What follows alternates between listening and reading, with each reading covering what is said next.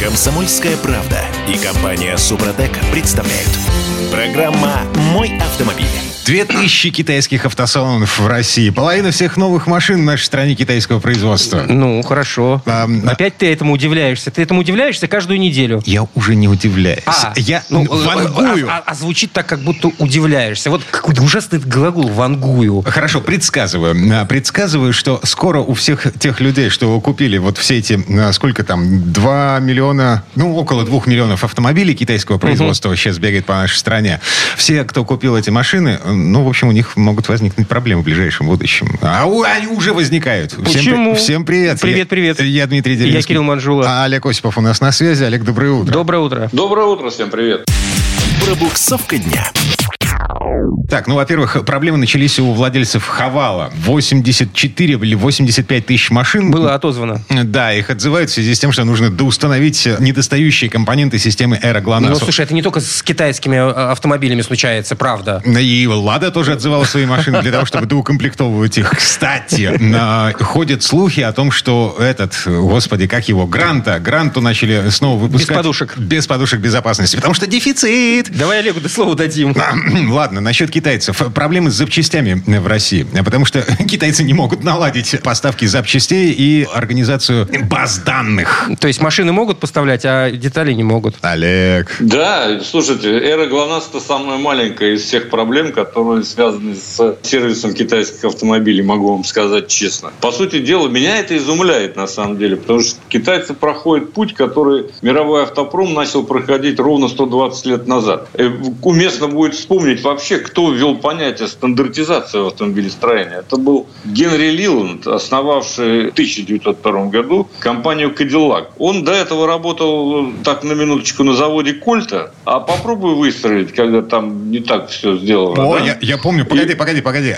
Значит, револьверы, кольтовские в том числе, до каких-то времен и вообще все огнестрельное оружие, оно было невзаимозаменяемым. То есть взять два пистолета и собрать из них один был невозможно. Да. А Кольт это сделал. И вот в автомобилестроении ровно такое же сделал стандартизацию Генри Лиланд, научившись у Кольта и перенеся это в автомобилестроение. В 1907 году, если не ошибаюсь, тройка автомобилей проехала 50 километров, потом их разобрали, перемешали детали и собрали вновь эти три автомобиля. И заставили проехать еще 800 километров без всяких проблем. В общем, это прошли автомобилестроители давно. Так у китайцев...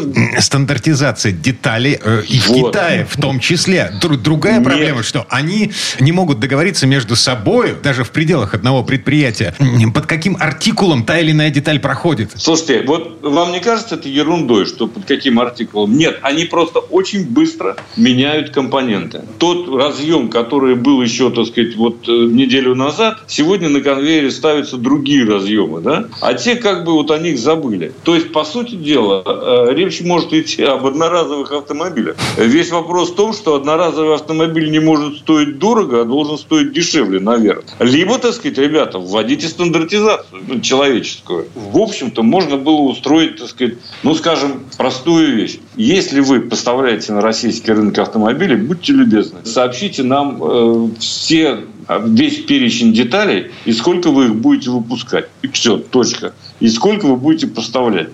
Какое-то требование должно быть со стороны России в этом случае, как мне кажется. Сертифицируйте их, дайте нам сертификаты и обеспечьте поставку хотя бы в течение ближайших 5 лет. Слушай, а как они там у себя в Китае так быстро все перекладывают, перенакладывают, переналаживают? Слушайте, в Китае из старых машин, древних на дорогах, вы можете встретить только грузовики и автобусы.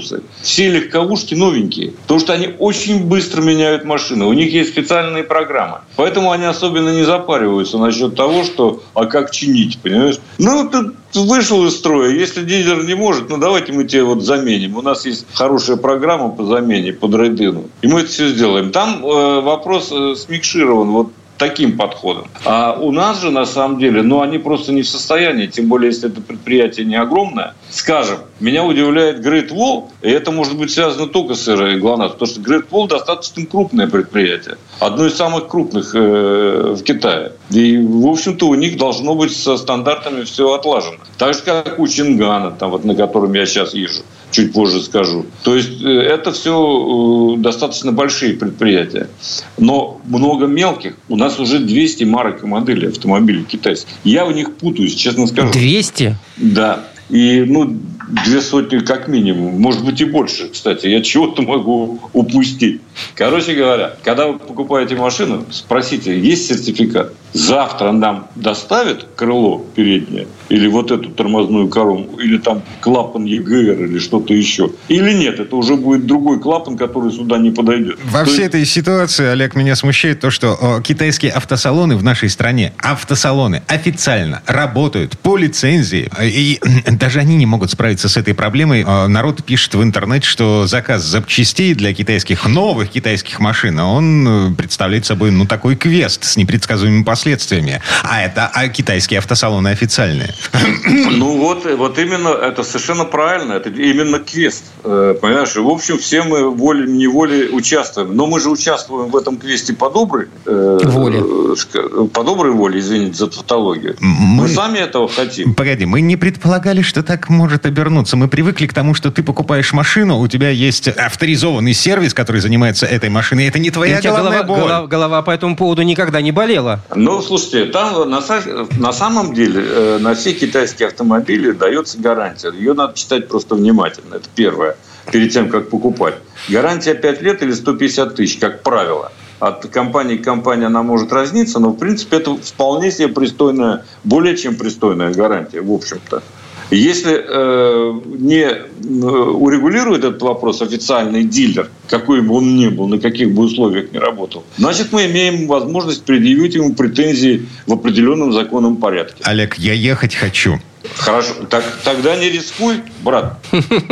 Покупай что-нибудь. Садись на автобус. Да. Спасибо. Сейчас мы договоримся до электросамокатов. Нет, я бы не рекомендовал Гранту без подушек. Все-таки это позорище. Это небезопасно, да? Что-то такое, то, что с подушками продает там АвтоВАЗ или кто-то еще, то, что можно купить. Может быть, даже подержанную. Если тебе не гарантируют сервис того, доставку, что предлагает из Китая. Запчастей. Угу. Они такие. Я такой прихожу к ним и говорю, слушайте, я тут китайцы собираюсь покупать. Скажите, пожалуйста, вы как с запчастями с китайскими? А они такие, да вообще без проблем. Так они тебе и скажут, что у нас, проблемы с сертификациями. Ладно. Читайте внимательно договор. Главное, чтобы там не на иероглифами все было написано. Нет, там не иероглифы. Там есть на русском языке. Сейчас все это есть. Посчитайте, что именно они гарантируют. И исходя из этого, принимайте решение. Вот и вся. Банальнейший, простите, совет. Хорошо, спасибо. У нас есть еще пару минут до конца этой четверти часа. Успеваем потрогать руками еще одного китайца, на котором сейчас ездит Олег Осипов. Тест-драйв. Так, я до сих пор не могу запомнить и произнести название этой машины. Шанган. Или Шанган по-русски, лучше звучит. Конкретная модель, Олег. Конкретная модель называется IADO Plus. Как еще раз? IADO. Я ее называю Яго. Между прочим, стоит приличных денег. Сейчас я видел объявление в салоне даже дешевле, чем 2 миллиона 289 900. То есть это еще куда ни шло по нынешним временам. Да, так, хорошо. При этом я должен сказать, что мне машина, как вы меня ругаете, как угодно закидываете гнилыми помидорами, но мне машина нравится.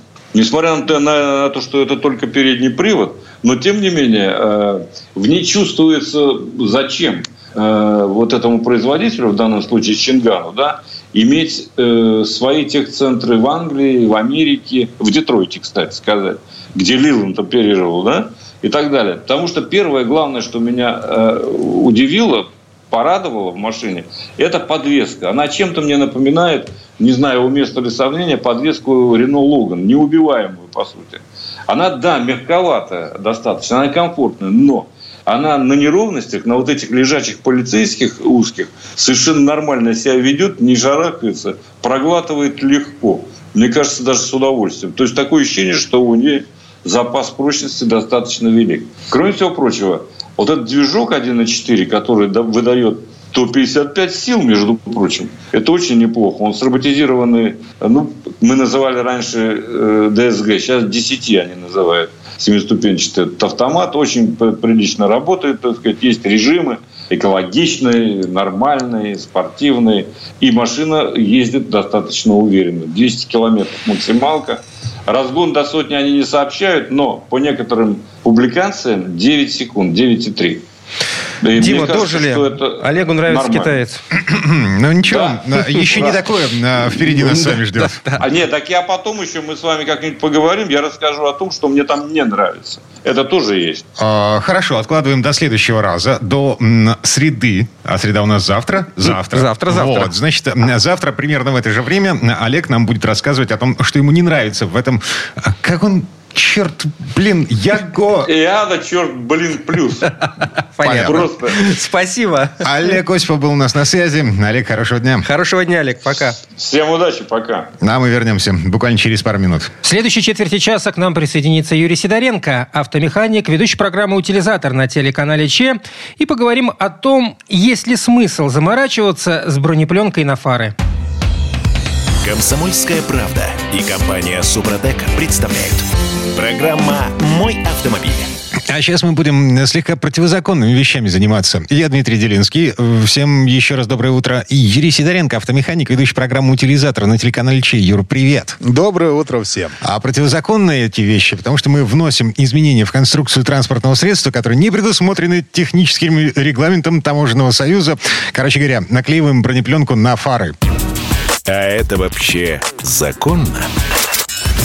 Так, я помню, где-то года 2 или 3 назад, наверное, госавтоинспекция начала обращать внимание на вот эти самые защитные пленки, и, как минимум, техосмотр невозможно пройти с бронепленкой. Ну, однозначно совершенно техосмотр пройти нельзя, то есть ее придется перед прохождением техосмотра снимать. Но так как сейчас техосмотр — это такая тема, ну, не всех касающаяся, будем так говорить. Если ты ездишь на машине и не собираешься ее продавать, то ее и использовать как, ну, как в коммерческих целях, то есть как такси, там, или возить кого-то, или сам себя возить, за это деньги получать по договору, тогда техосмотр проходить как бы не надо. И вот в этих случаях, конечно, водители начали обращать внимание на то, что фары-то на их автомобилях стоят сейчас космических денег вообще. Просто космос. Приезжает ко мне человек, у него машина, но не самая дорогая. Решил узнать, сколько стоит фара, потому что ему, ну, стекла у него замутнели. Вот. Я ему сказал: фара на твою машину японскую стоит порядка 45 тысяч рублей за штуку. Он немножко обалдел и говорит: и что делать? Я говорю: ну давай попробуем заполировать. Вот. И еще он меня спрашивал как раз про бронирование пленкой. Я говорю: ну бронировать пленкой, чтобы нужно сначала все равно фару заполировать. Ее нужно привести хоть в какой-то вид. То есть если у вас фара полностью мутная, то бронировать пленкой ее бесполезно. Она такая останется мутной. А если у вас фара стеклянная, ну тогда уже бронируйте то, что есть. Потому что мы же бронируем для того, чтобы все-таки спасти эту фару от повреждения, а не сделать цвет лучше. То есть и те, кто думает, что забронировав фару, они сделают лучше свечение ее, они ошибаются. Ну, я понял. Значит, мы спасаем от гравия, царапин, от помутнения со временем. Вот. Фары же разные. Ты говоришь стекло, но большинство, они пластиковые, это поликарбонат. И царапаются, да, со страшной силой. Я смотрю на свои фары и смотрю на ценник. Вот прямо сейчас открыл. От 6 тысяч начинаются фары на второй Фокс, второй рестайлинг. Вижу цену в 17 тысяч, например. Но это более похоже цена на правду. То есть 6 тысяч это, скорее всего, что-то не то с вашей фары. Либо там доставка 1,5 года, либо еще что-нибудь. Ну, такие вещи бывают. Либо это бывшее в употреблении, восстановленное, вот что-то в этом духе. Ну, вполне, знаете, что вот восстановленное — это вообще не проблема, если их восстановили нормальные люди. Я все-таки рекомендую бронировать. Вообще, что такое бронирование фар? Надо рассказать, чтобы народ понял. Друзья мои, на фару наклеивается специальная пленка, вырезанная под размер фары. То есть там есть определенная лекала. То есть она не должна облегать всю фару. Вот те, кто бронирует фару так, что они заходят на края фары, вот знаете, вот так вот вообще там хотят куда-то. Ну, то есть, чтобы вот вся фара была как стекло сделана, со всеми загибами под капот и так далее. Нет, ну это бессмысленно и незачем так делать совершенно. Вот по периметру, куда может прилететь камень, и летит песок и все остальное, туда как раз клеится специальная пленка. Вот теперь вопрос в пленке. Они же разные тоже бывают, пленки. Соответственно, стоимость разная. Я видел фотохромные пленки, которые на свету темнеют. То есть в ночи эта фара светит как нормально, а днем, когда, собственно, нет никакой критической необходимости в том, чтобы она светила, она темнеет. Ну, нет, это и пленки есть разные, просто смысл в темнении пленки никакой нет. То есть у вас будет фара затемняться. Нет, только если в этом смысле, то, наверное, да, если так нравится. Вот. Но зато для гаишников это классно. То есть, видите, едет такая машина, у нее фары притемнены, это прям сразу ходи сюда. Прям вот он останавливает, и тут же это внесение изменений в конструкцию. Могут и машинку забрать, по большому счету. Вот. Но также можно прийти и оторвать эту пленку сразу же. То есть вы хоть, ой, смотрите, пленка наклеилась. Раз ее сорвали, уже нет пленки, уже нет прецедента того, что есть фара. Но это, я говорю, это противозаконная, конечно, вещь так делать. Но сейчас в связи со стоимостью фар это получается, ну, просто спасение какое-то. Да, конечно, от булыжника не спасет. Если булыжник прилетит, то там, ну, любая фара разобьется. И там, даже если щиток вы поставите перед фарой, все равно разобьется. Там сетки вминает, он на баге, как у нас ездят люди, там камень попадает, сетку проминает. Ну реально смотреть. Кто как ездит, кто где ездит. Давай дальше про бронирование. Значит, пленки прозрачные. Мы говорим только о прозрачных пленках, потому что это чуть менее противозаконно, чем тонированные и фотохромные. Ну, да, однозначно говорим о прозрачных, однозначно я говорю о качественных пленках. То есть качественная пленка бронированная, она, во-первых, очень хорошо держится, она не отходит через там год буквально, там, а бывает через полгода. Марки я называть не буду, но они есть, это можно почитать в интернете, там прям есть градация пленок. Вот то же самое с пленками, с такими же, вот сейчас наклеивают на телефоны. И вот есть пленка, вот я, например, клеил, она стоила, мне обходилась порядка 1200 рублей. 1200-1300 с наклейкой вместе. Она продержалась у меня где-то, ну, меньше года, то есть месяцев 6. И начала просто по углам она загибаться, сама по себе пожелтела, то есть отвратительно она оказалась. Дальше я наклеил себе пленку, ту же пленку, которая у меня наклеена на фарах. Она дорогая. Она действительно стоит нормальных денег. На этот же телефон она мне обошлась почти 3000 рублей. На телефон, прошу заметить. Ну, сколько? Смотрите, 2-й год я уже хожу. Скоро 2 года будет, как... Я перед днем рождения как раз наклеивал. И вот скоро уже 2 года будет, как я наклеил. Ну, шикарно все, вопросов нет. И этой же пленкой у меня обклеены фары. То есть, во-первых, она очень хорошо приклеивается. Она со временем не мутнеет внутри клей на ней. То есть она такая же прозрачная остается. Вот. И она плотная, хорошо сидит и отбивает нормально мелкие камешки, отбивает нормально мелкие царапины. Этой же пленкой, как правило, хорошо делать, ну, не только фары, но и переднюю часть капота и верхнюю часть стекла. Многие делают. Ну, это не обязательно, потому что стекла сейчас, слава богу, есть, и они стоят не очень дорого, но относительно недорого по сравнению с фарами. А вот фара как раз прям серьезная штука. Здесь главное выбирать пленку и понимать, что эта процедура не дешевая. То есть сами вы ее, скорее всего, не сделаете, потому что аккуратно вырезать сам шаблон, это уже проблема. То есть просто там не просто квадрат ты вырезаешь и наклеишь по центру, чтобы более-менее что-то закрыло. Нет, там как красиво все это должно быть вырезано и аккуратно наклеено. Некоторые ребята там, которые занимаются обклейкой машин, они вырезают прям по факту. Ну, я видел один раз, как это делается. Но это надо иметь профессионализм такой, что... Ну, это надо каждый день обклеивать фары. То есть я, например, не могу это сделать сам. То есть я работаю с пленками, я как бы могу обклеить машину, могу обклеить капот, но с фарой у меня что-то не срослось, честно говоря.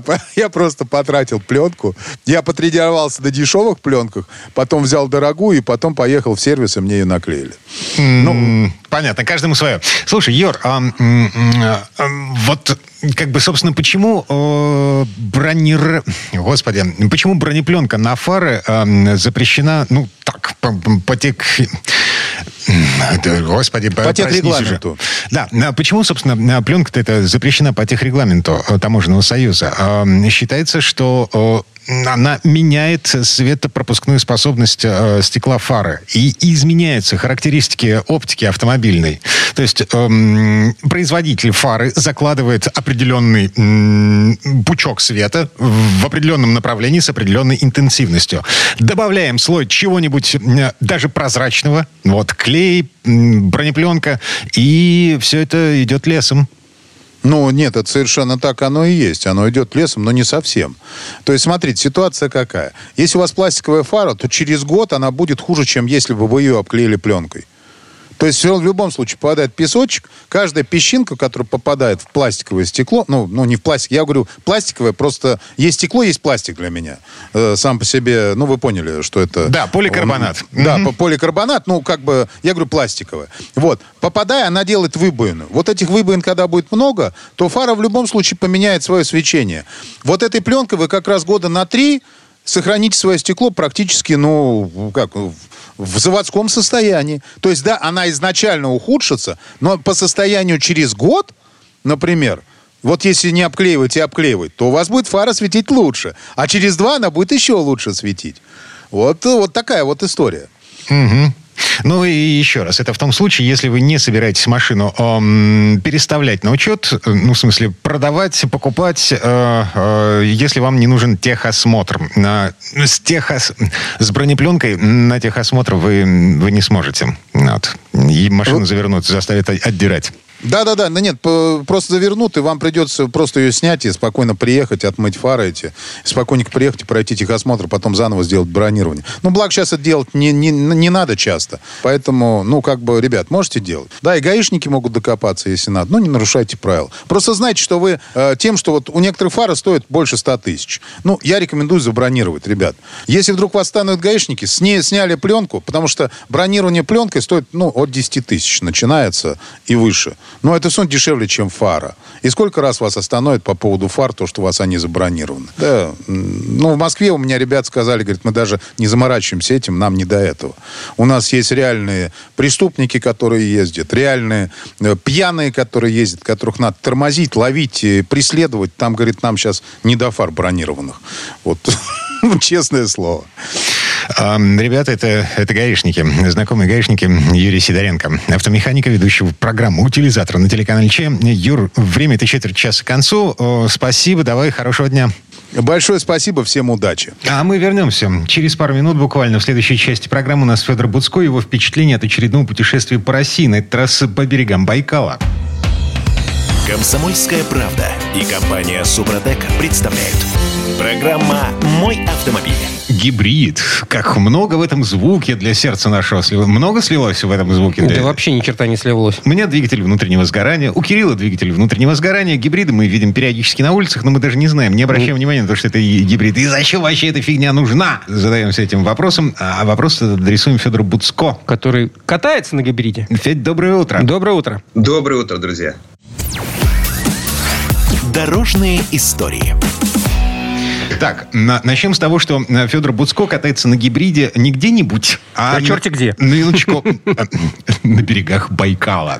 Первая точка — Иркутск. В Иркутске взяли машины. И на машинах на этих, значит, обсудив наши планы и рассказав о них окружающим, мы, соответственно, поехали в путешествие на 5 автомобилях. Действительно, все гибридные. Причем не просто гибридные. Бывает же гибрид, это когда такая маленькая батарейка, и она сама по себе от рекуперации заряжается, где-то немножко помогает, там, может быть, на светофоре постоять с выключенным двигателем, чтобы у вас стекла не потели, чтобы климат работал. Вот оттуда энергия берется. А бывают гибриды более такие серьезного разлива, да, это называется подключаемые гибриды. У них больше батарея. У них под днищем есть выделено место, куда упакована батарея. Ну, там дальше уже от производителя зависит. И такая машина может заряжаться от внешней электросети. То есть вы приехали домой, есть у вас розетка в вашем гараже или на парковке, вот повезло вам, вы один из счастливчиков, или в офисе у вас кто-то позаботился, или еще где-то, где вы работаете, вам удобно подключить туда трехфазный ток. И вы можете ездить некоторое время просто в электрическом режиме. Но мы это делали, потому что... Давай я расскажу. Можно я расскажу? Федь, подожди.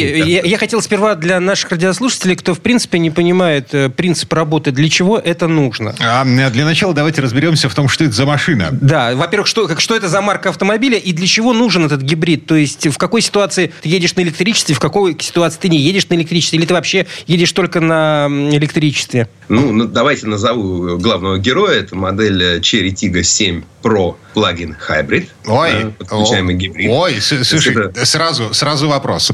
Значит, когда эта машина только появилась в России, если мне не изменяет память, это было примерно полгода назад, к ней были очень странные вопросы по поводу того, что батарейка там под днищем. То есть эта машина изначально заточена под двигатель внутреннего сгорания, к ней просто присобачили электромотор и, да, под днищем, и батарею под днище запихнули. Ага, давай я отвечу на два твоих вопроса по очереди. Первый, и на мой тоже ответь. Об автомобиле, который показали полгода назад, ну, вернее, в мае, там, в начале июня он, собственно, приехал.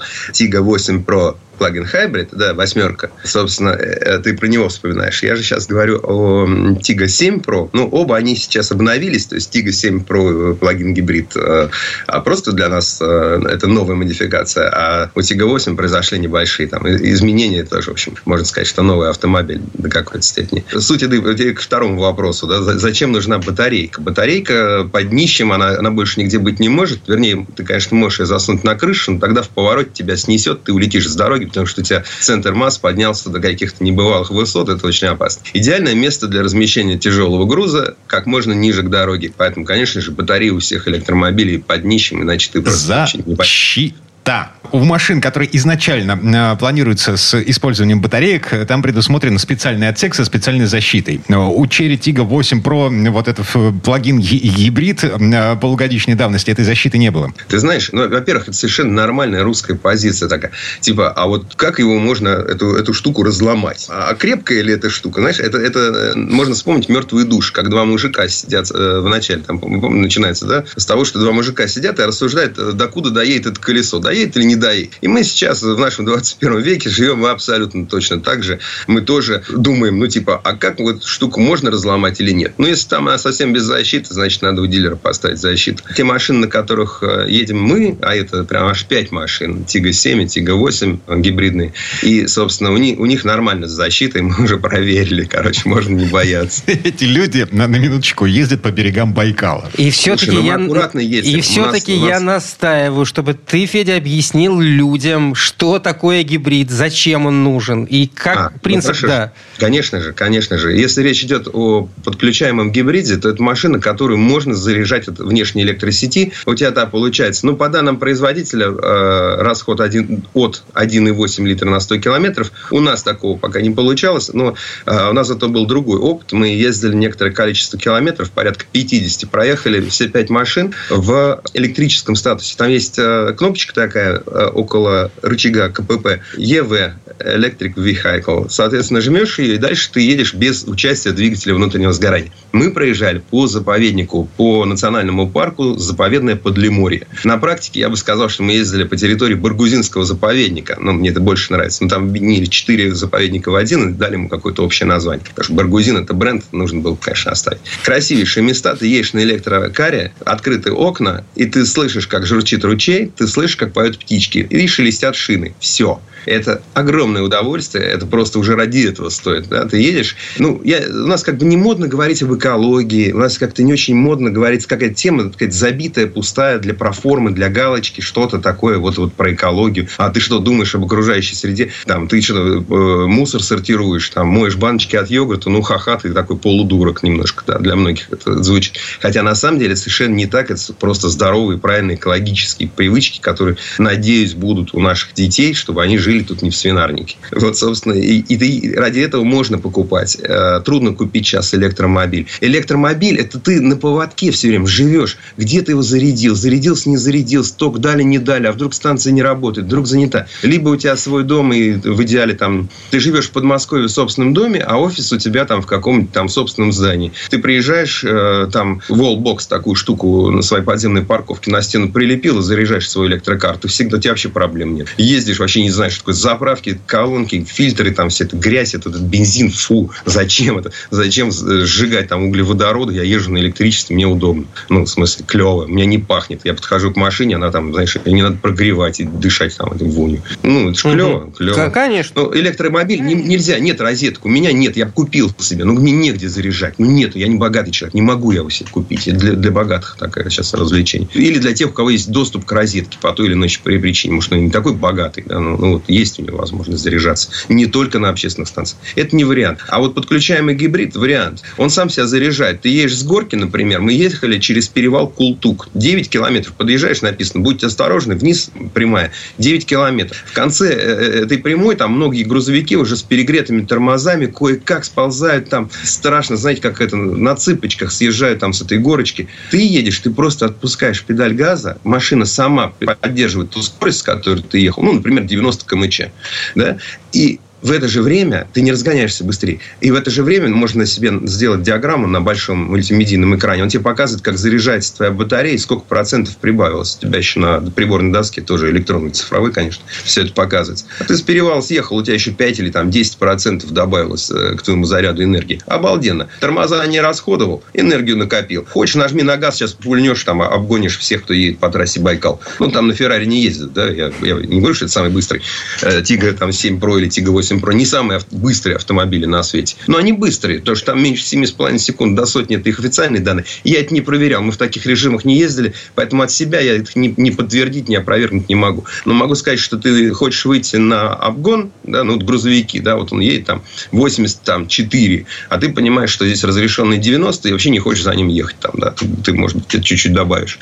И тебе надо на обгон выйти, там спереди могут ехать. Ты видишь не на километр дорогу, а метров на 300, там, например. И ты должен быстро принимать решение и иметь запас мощности. Ты нажимаешь, что на одном подключаемом гибриде Chery, что на втором, нажимаешь и обгоняешь. Так что мощности там достаточно. Я бы даже сказал, предостаточно, особенно на семерке.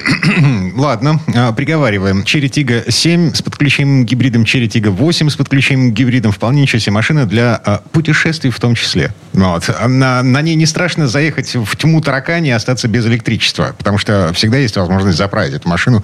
Ну, это, кстати, углеводородами. На 3 туда вливается бензина, короче, и едешь дальше спокойно. Можно, кстати, второй лить, но мы лили 5. Но это все полноприводные, переднеприводные автомобили. Да, верно. Так, у нас минута буквально осталась на то, чтобы хотя бы начать разговаривать о том, чем богат вот этот самый край. Для меня Иркутск, с которого ты начал, в моей картине мира, это просто транзитная точка на пути к Байкалу. Обалденные деревянные дома, разбросанные в разных местах города. На всех старых улицах, уже там основные дома переменились, но среди них встречаются деревянные резные особняки. Одноэтажные, богато украшенные, богатые. И так, знаешь, как могли бы строить во Франции когда-нибудь там в 17 веке, потом там в Петербурге там в 18-м. Вот, и тогда же это когда-то дошло до Иркутска, там в 19-м, например, понастроили таких особняков, которые вот в этих Парижах были бы каменные, а в Иркутске в силу там, климатических, природных условий строились из дерева.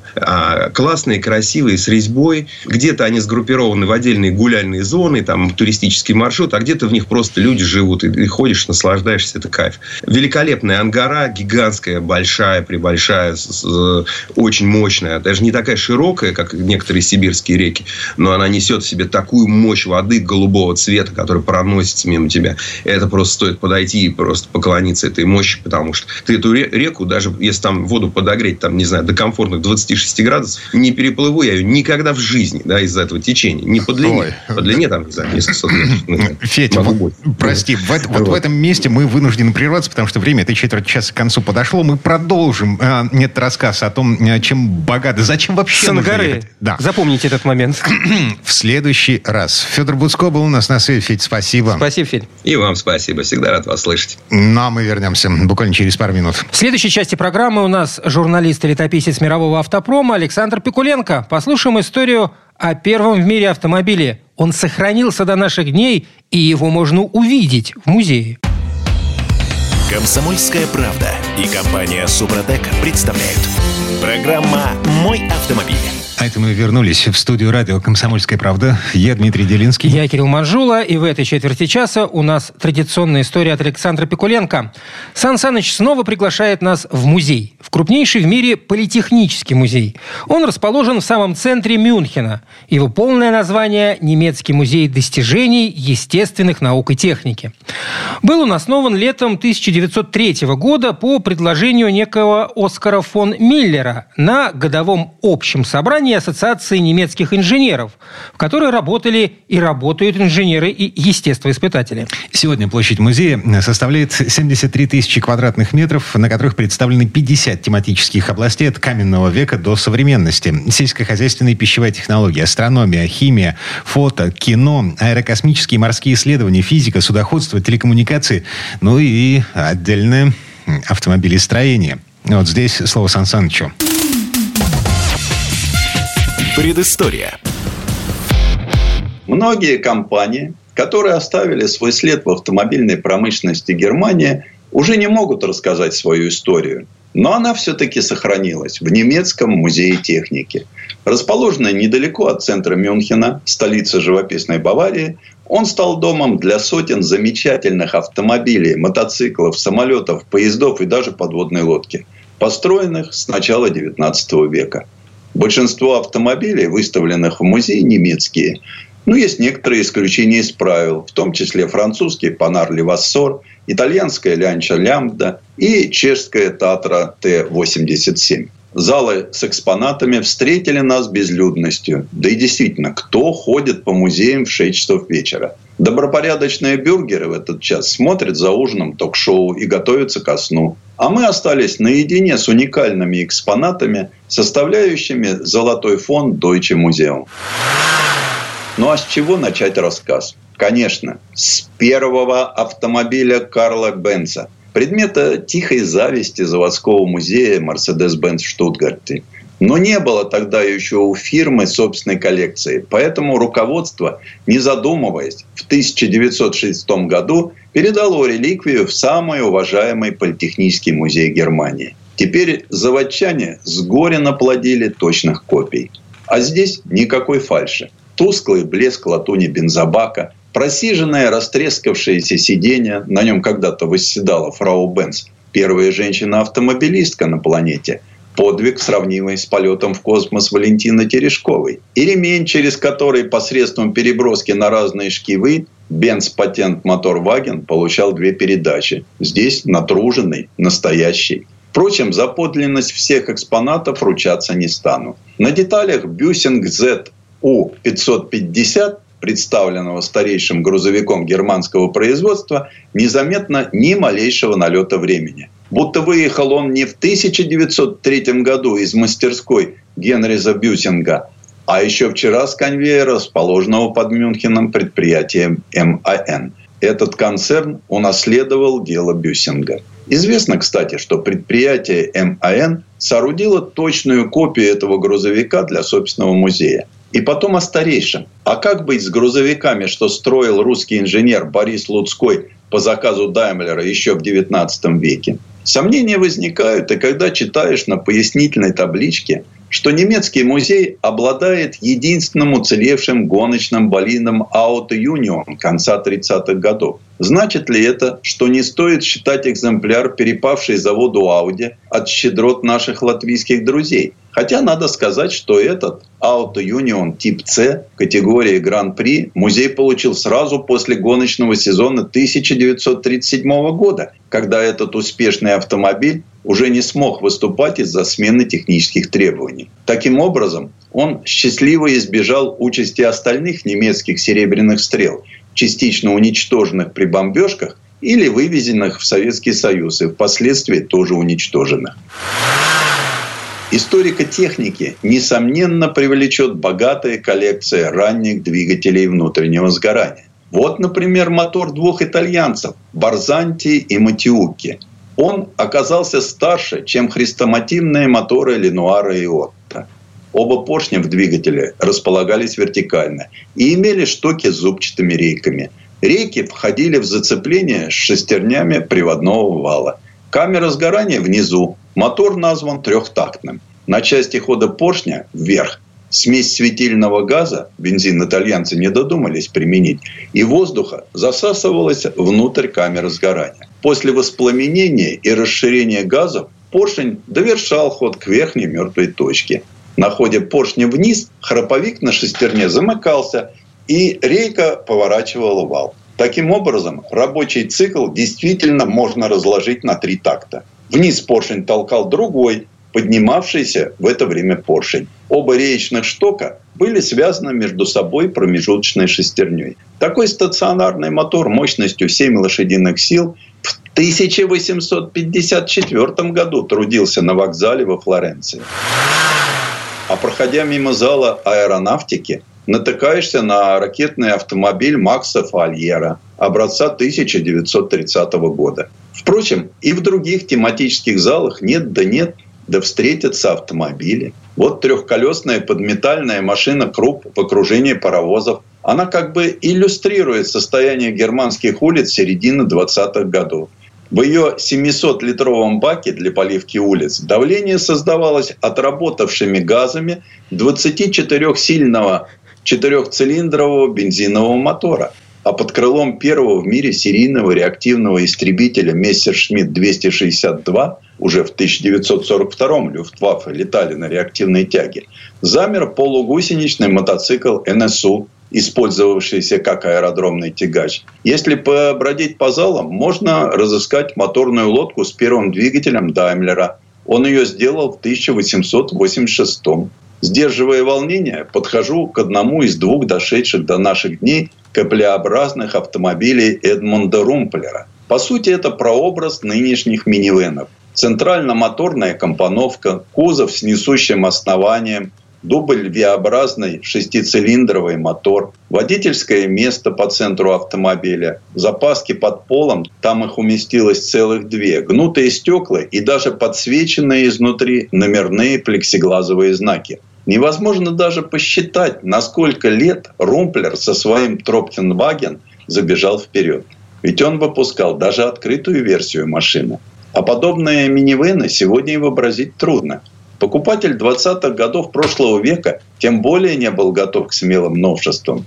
И Румплеру удалось реализовать всего сотню машин. Часть из них служила в берлинском такси. Мэрия поддержала местного производителя. Своеобразную точку в судьбе авангардной конструкции поставил выдающийся режиссер-концептуалист Фриц Ланг. Он приобрел несколько машин Румплера для своей великой ленты «Метрополис», снятой в 1926 году. В финальной сцене бунта людей над миром механизмов уникальные автомобили сгорели. Принадлежащий музею образец в 1979 году подвергли аэродинамическим исследованиям в трубе завода Volkswagen. У автомобиля с открытыми колесами и далеко не самым совершенным уровнем отделки кузовных панелей коэффициент аэродинамического сопротивления оказался 0,28, как у Mercedes-Benz E-класса. Судьба самого Румплера сложилась печально. После прихода к власти нацистов ему пришлось отправить в эмиграцию семью.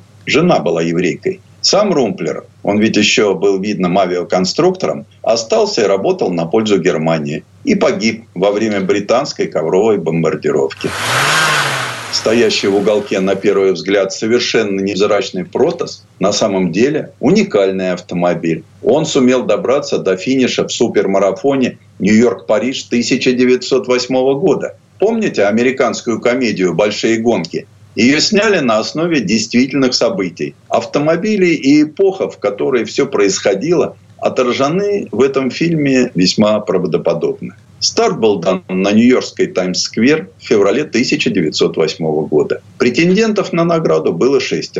Протосу, ведомому лейтенантом Кеппином, действительно приходилось замерзать во льдах, двигаться по шпалам, рискуя столкнуться с поездом. И не только на Диком Западе, но и в России на Транссибирской магистрали. Правда, заметки в Берлинер Цайтунг строчила не очаровательная Наталья Вуд в девичестве Наташа Захаренко, а сам бравый пруссак. Спустя 5,5 месяцев пути Протос доехал до Парижа. Несмотря на выдающиеся достижения, Протос не сделал погоды в автомобильном мире. Это была замечательная эпоха, когда автомобили запросто именовали в честь жен, дочерей и даже подруг. Так поступил Август Хорь со своим Audi Type E Alpenzieher, назвав его Анна Лизой. Он оставляет в душе трогательное впечатление. Тогда автомобиль, как и жену, выбирали одну до скончания дней. Предыстория. Сан Саныч, спасибо. Это был Александр Пикуленко, летописец мировой автомобильной индустрии. И у нас на этом все на сегодня. Дмитрий Делинский. Кирилл Манжула. Берегите себя. Программа «Мой автомобиль».